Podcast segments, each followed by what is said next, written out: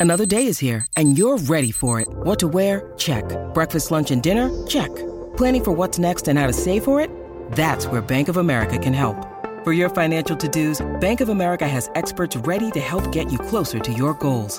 Get started at one of our local financial centers or 24-7 in our mobile banking app. Find a location near you at bankofamerica.com slash talk to us. What would you like the power to do? Mobile banking requires downloading the app and is only available for select devices. Message and data rates may apply. Bank of America and a member FDIC.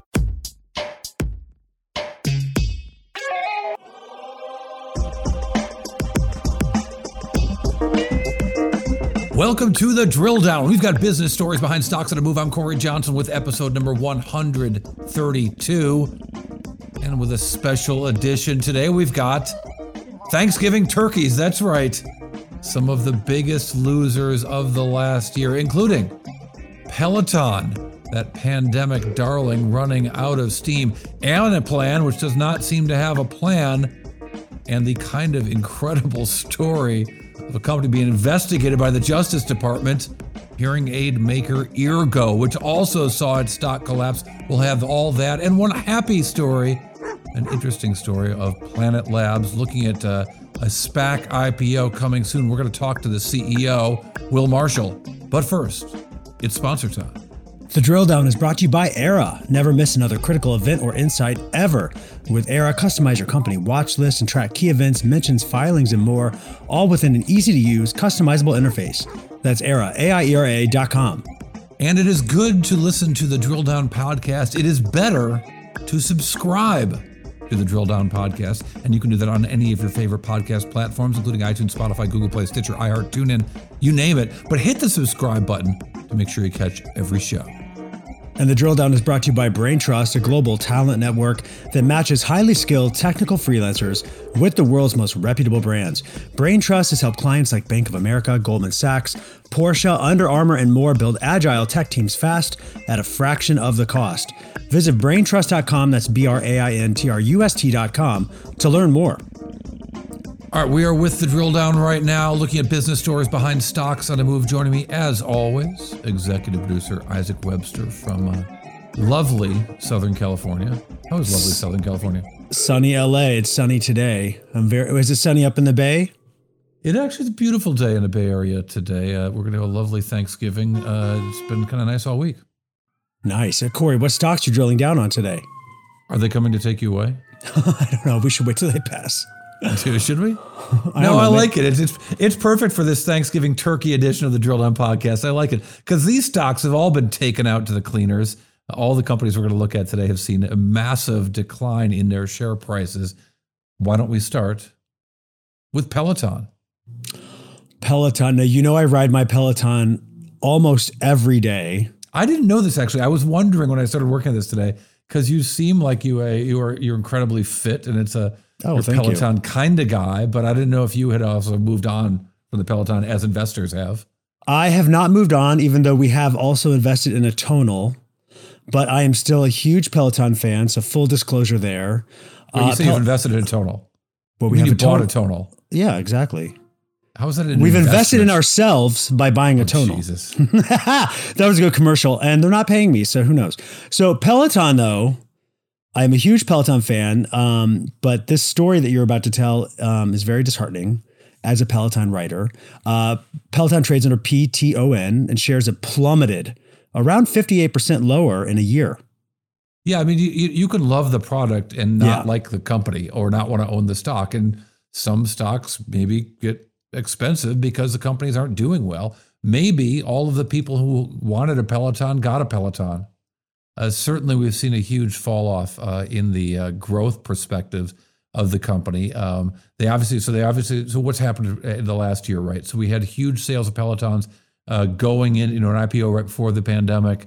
People buying Pelotons, desperately trying to find some way to stay in shape uh, as gyms were closed throughout the pandemic. But then we started to see a real slowdown in their business, and um, quarterly sales were actually down in the fourth quarter compared to the third quarter, uh, the fiscal fourth quarter, um, and down again the subsequent quarter. Uh, they had the problems with their treadmill, uh, the, uh, some lawsuits over injuries to the treadmill when they were trying to expand their business beyond the uh, the bicycles that sold so well. Um, and uh, when these problems hit the company, it looked like a big problem indeed. Of course, they also were big victims of uh, and, and continue to be big victims of the problems getting parts for their to make their bikes. They want to have to build a factory, what they're calling their Peloton Output Park or POP, which is ridiculous. Wow. They can't call it a factory. Maybe they can do a it's live show pop. from the POP. Yeah. Well, the POP uh, build out is a very expensive one for a company without a lot of money. So in the most recent quarter, things are so bad. Uh, we heard the chief financial officer, uh, Jill Woodworth, actually talking about whether or not they even had enough money to do all the things that they wanted to do and whether they actually had a need to raise additional capital. Um, coming out very clearly and saying they did not have that need. Of course, just a few weeks afterward, they announced they were going to have to go out and sell some more stock to raise some more capital. But in the last conference call uh, on November 4th, we did, in fact, hear Jill Woodworth talking about um, cutting to the chase when asked the question are they going to need to raise additional capital? Are they going to be able to make the investments in their pop, in their factory? And is the problem treadmills, or is it just people don't want to buy these bikes anymore? Here's Jill Woodworth. Cutting to the chase, we don't see the need for any additional capital raise based on our current outlook. As we mentioned, we're taking significant steps to adjust our expenses across COGS and OpEx um, with this revised revenue guidance. And we have a lot of levers to pull. Um, in addition, what we're also going to do is reevaluate the cadence of some of the capital investments that we're making, inclusive of POP. And while we know that POP is a decades long right term strategic move for us, there are definitely ways for us to find uh, ways to, to make that a more economical spend over the next couple of years. Um, in terms of your first question, um, certainly, I would say as we think about the three or four contributors to the reduction of guide, I would say, you know, bike portfolio um, is the largest. Um, and that is obviously a decrease um, in the demand profile. So let's think about what you just said there. The, the uh, reduction of guide means we're going to have less revenues. The uh, decrease in the demand profile means no one wants to buy the bikes. Is that is that really that hard to say? Well, I mean, you know, these bikes are expensive. They're not cheap and They're not for everybody. And the treadmills are also so I feel like there's there are possibly a limited amount of people in the world that the, this is going to appeal to possibly? to. Yeah, well, I'm trying well, to be very cautious about what I say. I don't know why. Um, they, uh, yeah. So that's what we see uh, with that reduction in the stock price. That's what we see from the reduction in the guide and the decrease in the demand profile for Peloton. Now, Cory, what is your next drill down? Let's look at Anaplan, a stock that has collapsed this Thanksgiving week. Uh, now, I, am not familiar with Anaplan. I don't ride an Anaplan every day like I do Peloton, but Anaplan trades under PLAN plan, and shares have fallen 34% over the past 12 months. Uh, indeed, they have. And indeed, uh, uh, in the last uh, week, they're down about 27%. Uh, um, Anaplan and, and trading at a 52 week low. This was, again, was an $85 stock about a year ago. Now it's trading at 44 bucks. Um, this stock has collapsed because the business has stopped growing as fast as it had been. This is one of those hot, hot, hot software as a service companies selling business planning software. That's why it's in a Anaplan business planning software. People uh, at these businesses do indeed ride that plan. Uh, but the growth profile, you know, on some counts, this just looked like a great, uh, you know, revenues were up, customers were up, uh, billings were up. But the pace of billings growth, which is what, you know, this is a, this is a money losing company, right? It's a profit free company, profit free, fast growing tech company. Well, the billings growth slowed down. And that was a concern. Uh, and the company, you know, billings had been growing at about 30%. The quarter they just reported, billings of $183 million were growing at just 26%. Now they're warning that billings next quarter only be about 23.5%. And then more, more importantly, or to me, this is always the big tell. Now they're saying, yeah, I don't look at billings. In fact, we're going to stop giving you forecasts of billings starting next quarter. Don't look at billings anymore. You really shouldn't even look at well, how many deals we do in any quarter. You should look at like 12 month trailing basis. And from that perspective, you know, just look at things the way we want you to look at them, and they will look a whole lot better.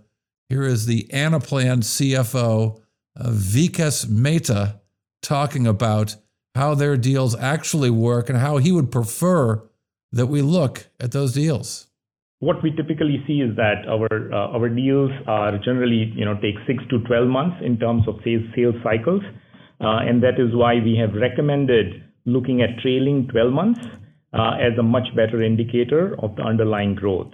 Uh, we talked about that in the prepared remarks also. Uh, but if you look at it from that perspective, uh, our billings growth was 32%, and our CRPO bookings growth was 30% on a trailing 12-month basis. Uh, so overall, uh, pleased with the results, uh, and we remain confident and in terms of our pipeline and the outlook, and that is the reason why we even raised our guide going into FY you know 23 as well as ending the year FY 22. So don't look at the new numbers. Just give bigger weight to the old numbers, and then we'll look better. That was the take from this company. Um, is anyone falling for that? The stock price suggests not. Um, I, you know, another turkey for your Thanksgiving, Isaac. Gobble, gobble, gobble. Someone had to say it, right? No, no one had to say that.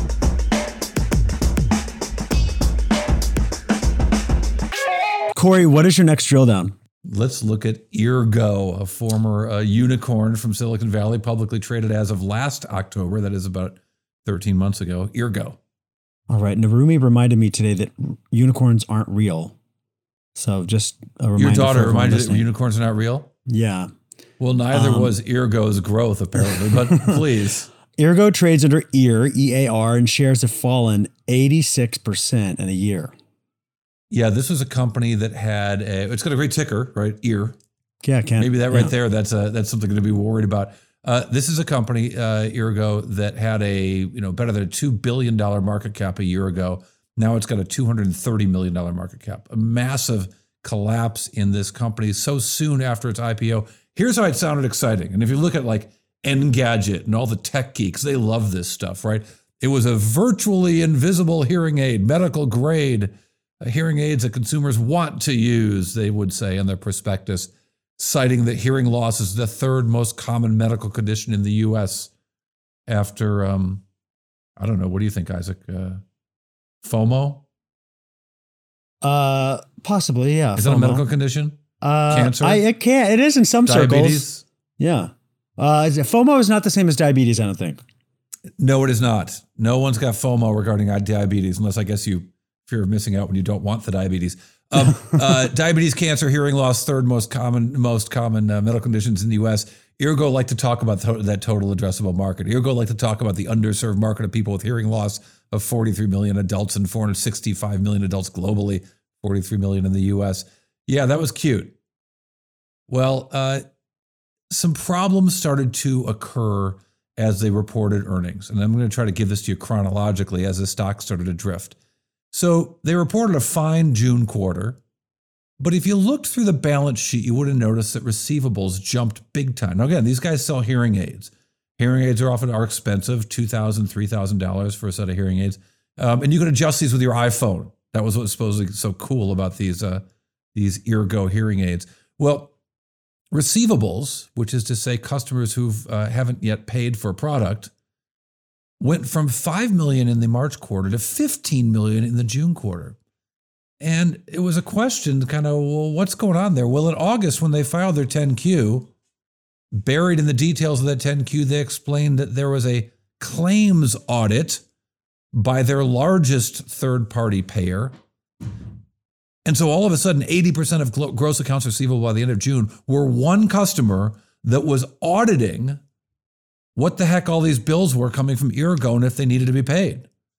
And because of that audit, they hadn't been paid from that customer since March 31st.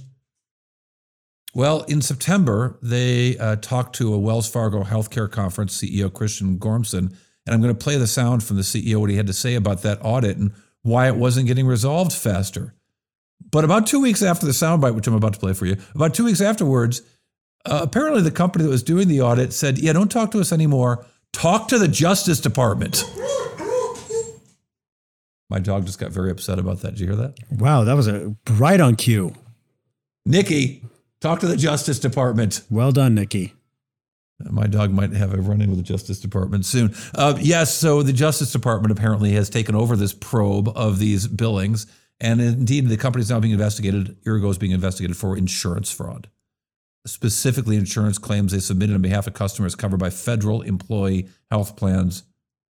Now, it's alleged only at this point but investors have certainly sold the stock. The company has withdrawn all of its guidance. They couldn't even file their quarterly documents on time. Their 10Q couldn't be filed for the most recent quarter. They didn't even do an earnings conference call uh, at their um, annual meeting of investors. They also didn't take any questions at all, saying they couldn't answer any questions about the probe. But here is Christian Gormsen uh, when asked about, well, why is this this client uh, audit taken so long? Shouldn't this thing be wrapped up by now? Here he is talking just two weeks before we find out this thing had actually been referred to the Justice Department. So this is more about defining a process moving forward, right? Uh, so it's not a withholding or there's nothing sort of punitive in the discussion. So the discussion has been very constructive. They've been giving us, you know, applauses for product and delivery and price point. Applauses. Uh, which is something that they actually appreciate. Um, you know, in terms of closing the audit, it, you know, we don't know, right? Because we need the payer to sort of go through their internal checks and balances, and compliance is is a huge deal with any uh, health plan, right? And especially when you're working with the federal government. Uh, so it has to go through their internal compliance and, and so on. But again, it's not us presenting something or them reviewing something. It's actually them and us developing something together. Yeah, well, the thing they're developing together apparently is an investigation by the Justice Department. Next time you hear a company is getting applauses, I guess what that means is they're getting referred to the Justice Department for criminal investigation for insurance fraud. Duly noted. I like that redefinition. All right, well, coming up, we're going to talk to a company that's got something a little more positive for our Thanksgiving feast here. Uh, a company that's coming to the public market sure soon through a SPAC with our friend DMY Technologies, uh, Niccolo DeMasi, uh, and a, a, company that I've actually followed for a long time as a private company, Planet, uh, formerly known as Planet Labs. CEO Will Marshall uh, is going to join us. And it is a super cool company, way ahead in the space race. And as I mentioned, um, about to be listed in a public SPAC. We're going to talk to the CEO and Niccolo de as well right after this. The Drill Down is brought to you by Braintrust, a global talent network that matches highly skilled technical freelancers with the world's most reputable brands. Braintrust has helped clients like Bank of America, Goldman Sachs, Porsche, Under Armour, and more build agile tech teams fast at a fraction of the cost. Visit braintrust.com, that's B R A I N T R U S T.com, to learn more. All right, welcome to the Drill Down podcast. We are joined right now by Will Marshall, who is the CEO of a company that Niccolo de Masi our old friend and frequent guest is, uh, and importantly, investor in the Business Podcast Network, uh, is joining us uh, and bringing to the public markets. Um, Niccolo, tell me what it is about this company uh, that seemed like the right idea at the right time. I've actually been pursuing uh, Planet Cory since our first SPAC. This is our fourth, and I like to say that we get better at it every every transaction. Um, Planet is a truly remarkable business. We think it's important for humanity and the Fortune 500 alike believe it or not, Cory, it's it, it's a business that has the largest competitive lead we've ever seen. Um, so you're probably used to software businesses having kind of a one year coding advantage. In Planet's, and that's usually fatal, by the way, for everybody else in the space. In Planet's case, they've got we, we estimate a five to seven year lead over anybody else trying to build up a constellation of the 200 satellites they have today. It is a truly commanding position, very high barriers to entry uh, and most importantly, you know, whilst this business kind of looks like uh, I, I, like to call it Apple in the sky, it's a data company at its core.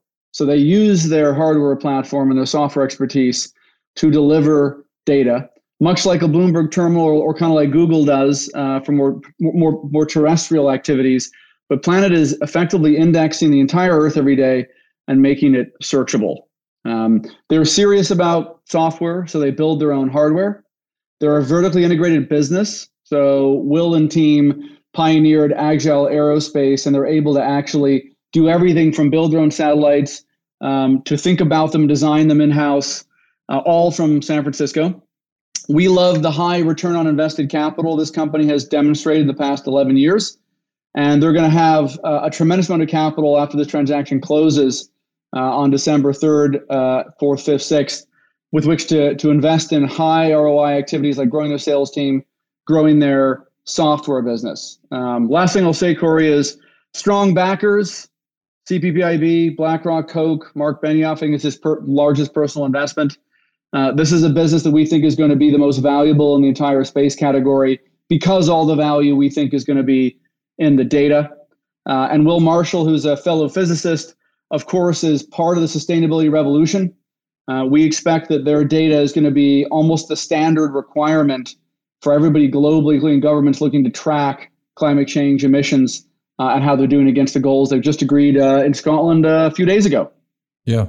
Um, Will, I was, uh, I think we first, I was trying to remember when we started this, this little chat here uh, our first encounter, and it, it, Planet was kind of really early days at Planet, um, uh, as I recall, and it was I, I, was looking at it sort of as a uh, not necessarily a project, but as a as a the initial principal business use case was examining what was happening on on crops and individual farms, and really understanding uh, from space what was happening and what had happened over time in certain plots of land down to kind of small levels. Is that, is that a fair way to look at the business? Yeah, I mean, so a quick snapshot of Planet is that we have 200 satellites that image the entire Earth every day. And yes, uh, agriculture is one of the biggest applications of that. 25% of the landmass of the Earth is agricultural land, and we can help. Uh, in ev- we can tell crop type and crop yield in every three by three meter box that enables the farmers to then decide where to add fertilizer, when to add water, when to harvest. It's called precision agriculture or digital agriculture, and it helps them right. improve crop yields by 20 or 40%. And we can do so. We mainly work with the big ag companies that provide that intelligence to to to um, farmers. But that's only one of you know uh, uh dozens of applications of the satellite data. Uh, but it is our biggest market. Well, and, and I want I don't want to 100 percent get to the larger uh, all the things the company can do. But I think when we focus on those individual use cases, starts to make sense by taking pictures from sure. the space. Uh, has some functionality, and there's change involved in this. So uh, I have a cousin who's about my age. He's the third generation to farm the same plot of land mm-hmm. in Iowa.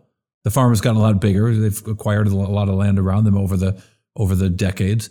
But there are spots, you know, it's it's it's one of those rare spots in in in Iowa where there's actually a hill and there's actually it's not completely flat everywhere. And so there are different parts of that plot of land that have different uh, uses of water. But i suspect if my conservative cousin will admit to climate change and he would know about it better than any of us that uh, uh, uh that what that piece of land that we should know in our family for the last call it 80 years probably isn't as knowable anymore because climate change is really changing what is available in terms of the water, the natural irrigation, and even artificial irrigation that has governed that land for uh, generations.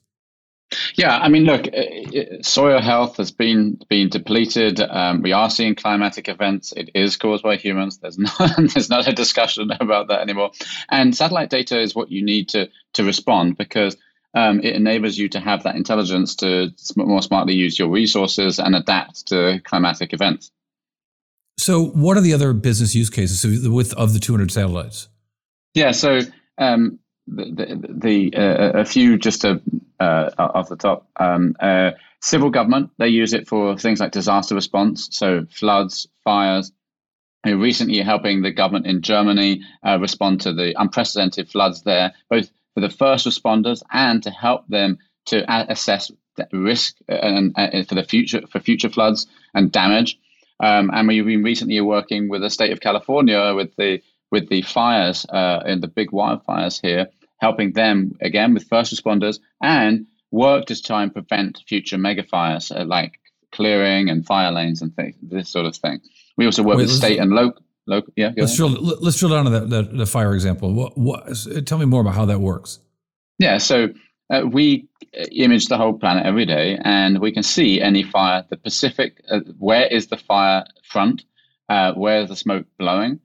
Uh, which when is it going to approach which hill? And then that, that then helps the uh, firefighters literally determine where should they put people to put it out so that's the sort of real-time piece. And then there's a second piece which is because we can tell vegetation mass because of our spectral bands, we can actually tell where is the woods and fodder. We mapped every tree in California We can tell where's the fodder for future megafires and then help their precision interventions to help uh, prevent megafires in the future. It's it's fascinating stuff. Um, um, how much has it changed? You know, since we first talked, my goodness, it's at least five, five years, if not mm-hmm. seven years ago. Um, presumably, there's technologies available to you that weren't available five or seven years ago.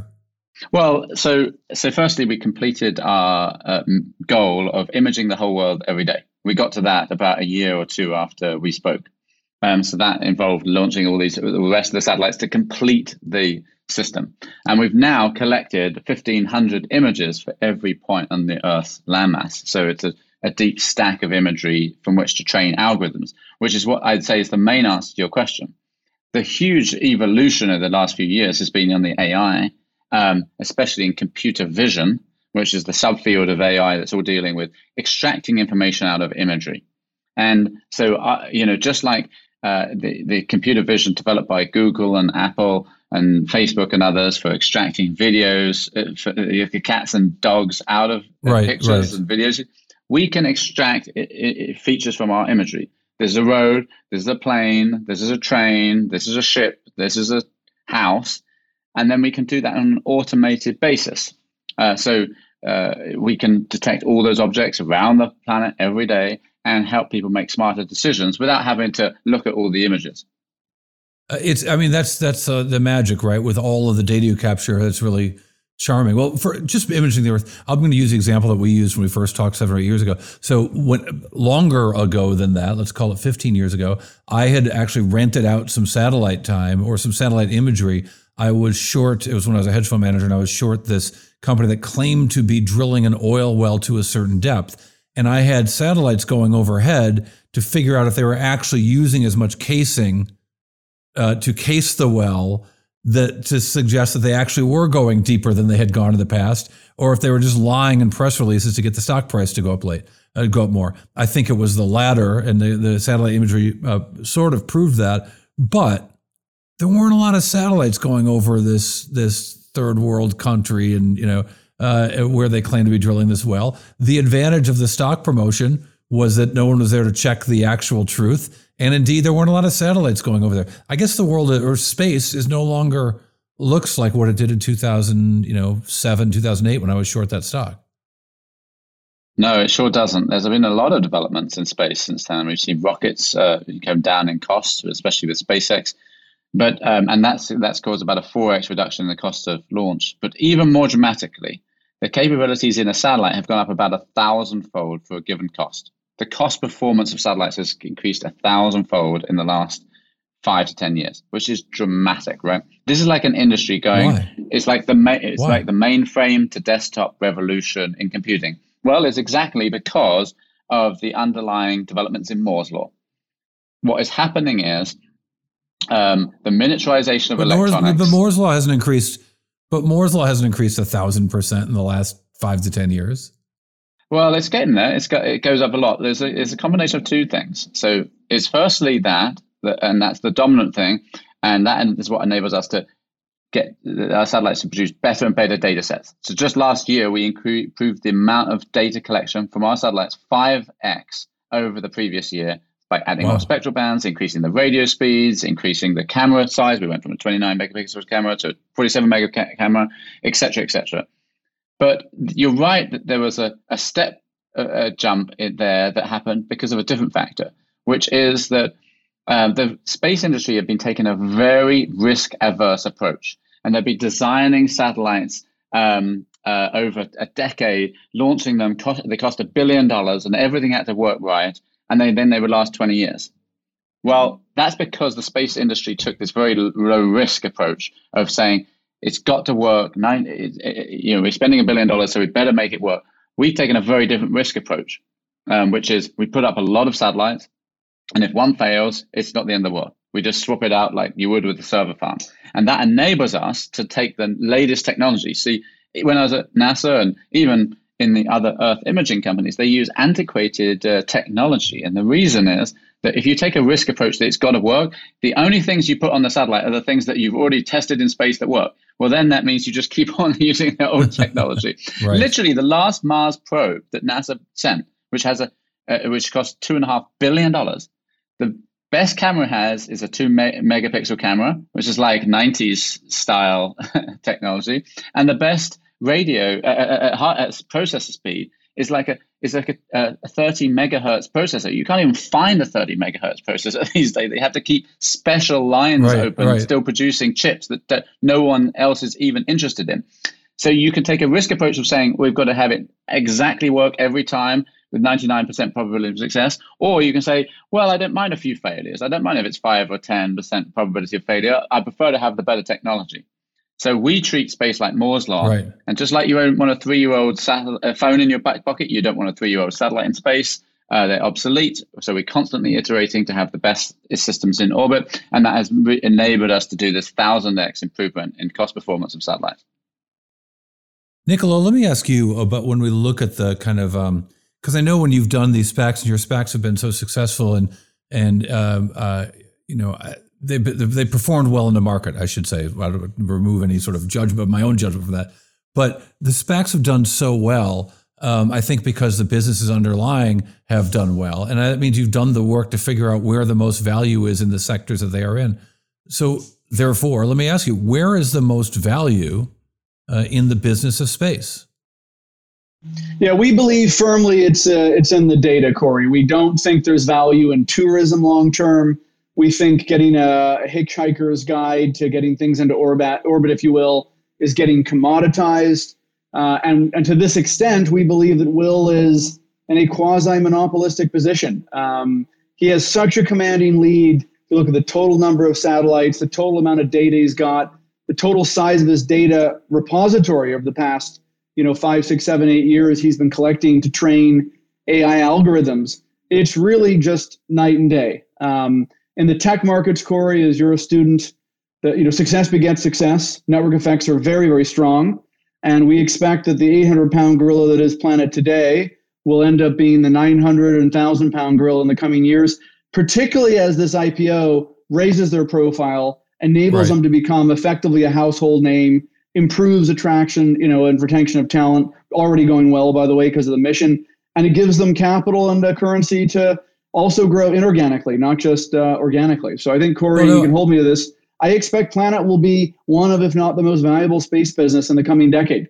overall. I, I, I, I wish you well. Uh, uh, prove to me that might be the case. So, so I, I, all right, I get these guys are good. I get these guys have got the data. I get these guys have been doing it for a while. But why is this the segment? Like, why isn't space tourism a bigger business? Why isn't the management of other people's satellites a bigger business? Why the hell? Why isn't setting candles on fire and sending this shit up to the moon or near or out further, not to the moon, to the sky, to low Earth or far Earth orbit. Why isn't that a better business? I, let me jump yeah, in. Will and I both have opinions of this one, but Will, Will, you, you go first. Will.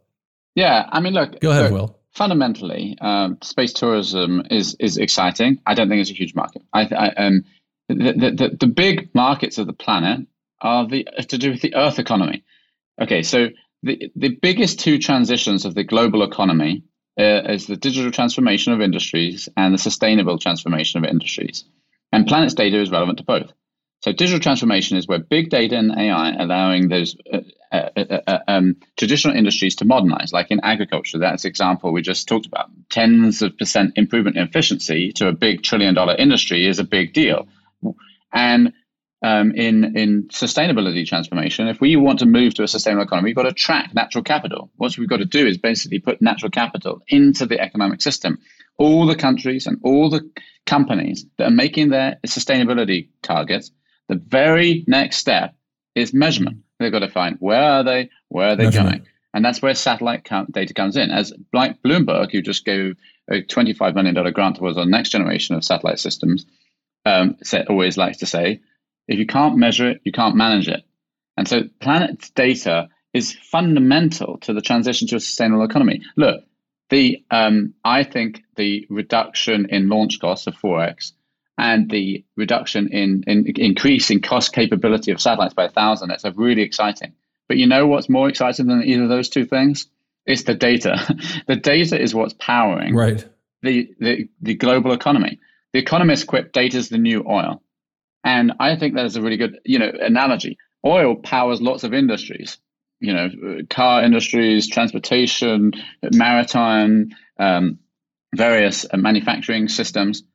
Um, you have to refine it to a certain level to make it work. But once you do, it enables lots of industries. The only difference with data is that A, it's not dirty, um, it's it's clean, and and B, um, uh, it, it, you can use it multiple times. You can only use a gallon of petrol once. You can use uh, a set of data multiple times. Yeah. And so it's a one to many. Well, and it's business. also about the, and it's about the usage of it and the understanding of it, right? I've always said, Yeah. like, you know, as much as I love the oil business, you know, you can only make so much mo- money in oil. There's a lot more money to be made off oil, right? It's the things that you do with it, whether it's, Mm-hmm. you know, plastics or cars or whatever.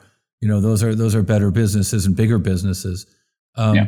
Niccolo, uh, let me ask you, just from a financial engineering standpoint, not engineering, but how did you get these guys to sign up with you? I mean, this has been a hotly pursued company for a long time. Well, look, I mean, we are the number one best performing SPAC franchise in the world. Uh, our, our investor base is strong, and my partner Harry and I have shown that we know how to obviously set up great companies to be successful public companies, particularly in the first few earnings calls in the first you know year or two. We're, Right. we're really sort of the, the men are sort of from the boys, as they say. Um, I'd like to think that that uh, Will feels we've added value in the in the SPAC IPO process, and obviously in uh, in the capital raise, and uh, and hopefully we will continue to do the same. Uh, you know, as as board members, um, you're right that you know Planet had every option under the sun. It's a high quality team, high quality asset. I mean, very very unique asset of really a market of one uh, when it comes to whole Earth daily scan or or twice daily scan. Um, fortunately, the SPAC process has some advantages if you're a you know top three, top five sponsor. Uh, allows us to bring in some strategic capital. Allows us to think carefully who we want to have as a shareholder base. Allows us to you know to to have a much more open IPO process. Cory, uh, there's a lot of retail interest in Planet because look, there's 130,000 Twitter followers. Everyone cares about climate change. No one knows how to get involved in helping the planet. This is an IPO where you know you're getting involved in helping the planet here uh, by becoming a shareholder, and we've seen the momentum in the stock. Uh, I think as both retail institutions have have begun to to hear the story and hear about you know the tremendous future this company has in the next decade. Well, it's just amazing where we've gone in, you know, call it 20 years since what was it called? Keyhole Earth Viewer CDs would show you some pictures from space. And, and you know, now this is just amazing stuff with Planet. It'll be interesting to see, um, Will Marshall, what you and the people at Planet are able to do with all of this data. Um, and we'll certainly watch the company uh, and the and the stock, for that matter, Niccolo De Masi, uh, who founded the company, is bringing the company uh, public through a SPAC, uh, thanks to DMY Technology and all of the DMY efforts. And Will Marshall, CEO of Planet, uh, formerly Planet Labs, is that right? Yeah, well, so we go with Planet, absolutely, and it's going to be PL on the New York Stock Exchange, which is excited about. Uh, right now, of course, the, the, the DMY is DMYQ, uh, but a transition to that. Look, I think, uh, like Niccolo said, it's going to be exciting. Um, we've got the space piece, which is exciting for people. Um, but most importantly, we're a data company that I think a lot of people will see the value of. And then the particular relevance to sustainability is huge. And the whole world is turning its attention to that. And that's not just a small matter. I just came back from the climate conference in Glasgow, and all the commitments need our data, whether it's ending deforestation, the emissions reductions, protecting the oceans, they all need our data. And uh, uh, we're excited to help catalyze the transition to a sustainable economy. Well, God knows we all need that to work. Niccolo Masi of DMY and Will Marshall of Planet. Well, coming up next on the Drill Down, the Drill Down by, we've got one number that's going to tell you a whole lot about Planet when the drill down continues. The drill down is brought to you by Aiera. With Aiera, give yourself an information advantage. Connect directly to earnings calls and other investor events with live transcription and event intelligence. That's Aiera, A-I-E-R-A dot com. And you can listen to Drill Down every day. You can listen to all of our old shows, our new shows, whatever you want. You can do that on your smart speaker by saying to your smart speaker, play the latest Drill Down podcast, and you'll hear our most recent show. And let us know what companies you think we should be drilling down on. Talk to us on Twitter and Instagram by following at Drill Down Pod and connect with us directly at our website, bizpod.net. All right, we're back with the drill and bite that one number that tells us a whole lot. Isaac, here's the number. The number of satellites already launched by planet is super impressive. You know, we have so many of these companies that go public, particularly through SPACs, where they're going to make an electric car, they're going to launch a rocket ship, they're going to, they're going to, they're going to.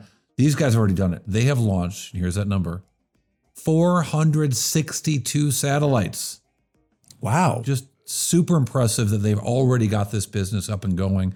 Um, the the degree to which they cover the earth and that they can see so many things and and have 30 plus petabytes of, of data on the earth all machine learning analyzed so you can kind of pick out what you need and not have to source through it i think that's the real secret sauce it'll be interesting to see how they grow this business now that we'll be able to see quarterly numbers i don't, I don't care how the stock performs like I, these are very nice guys i hope the very best for them obviously i'm totally biased because Niccolo de Masi has been both a friend and an investor in the Business Podcast Network.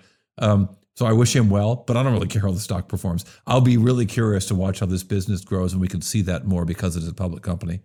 That's Isn't it comforting to just know that wherever you are in the world, look up and planet's watching you? Someone's watching you at all times. Exactly. Feeding the algorithm, the great algorithm in the sky. What's that? What's that uh, Pharrell tune with a "I'm happy" party like a room without a roof? if, yeah. If Planet's coming over aboard, you might, you might want that roof after all, Pharrell. Planet's invited to every party. They're watching everything happen. So are we here at the Drill Down Podcast. We're trying to keep an eye on everything. Let us know what we're missing. Hit us up on the Twitter at Drill Down Pod. We'd love to know what you think. We're grateful for your time, Isaac Webster. Happy Thanksgiving. Isaac Webster is our executive producer. Ben Wilson, our editor extraordinaire. Happy Thanksgiving to you as well up in Portland. Hope you enjoy yourself. Hope all our listeners enjoy themselves as well. I'm Cory Johnson. You've been listening to The Drill Down, which is a production of the Business Podcast Network.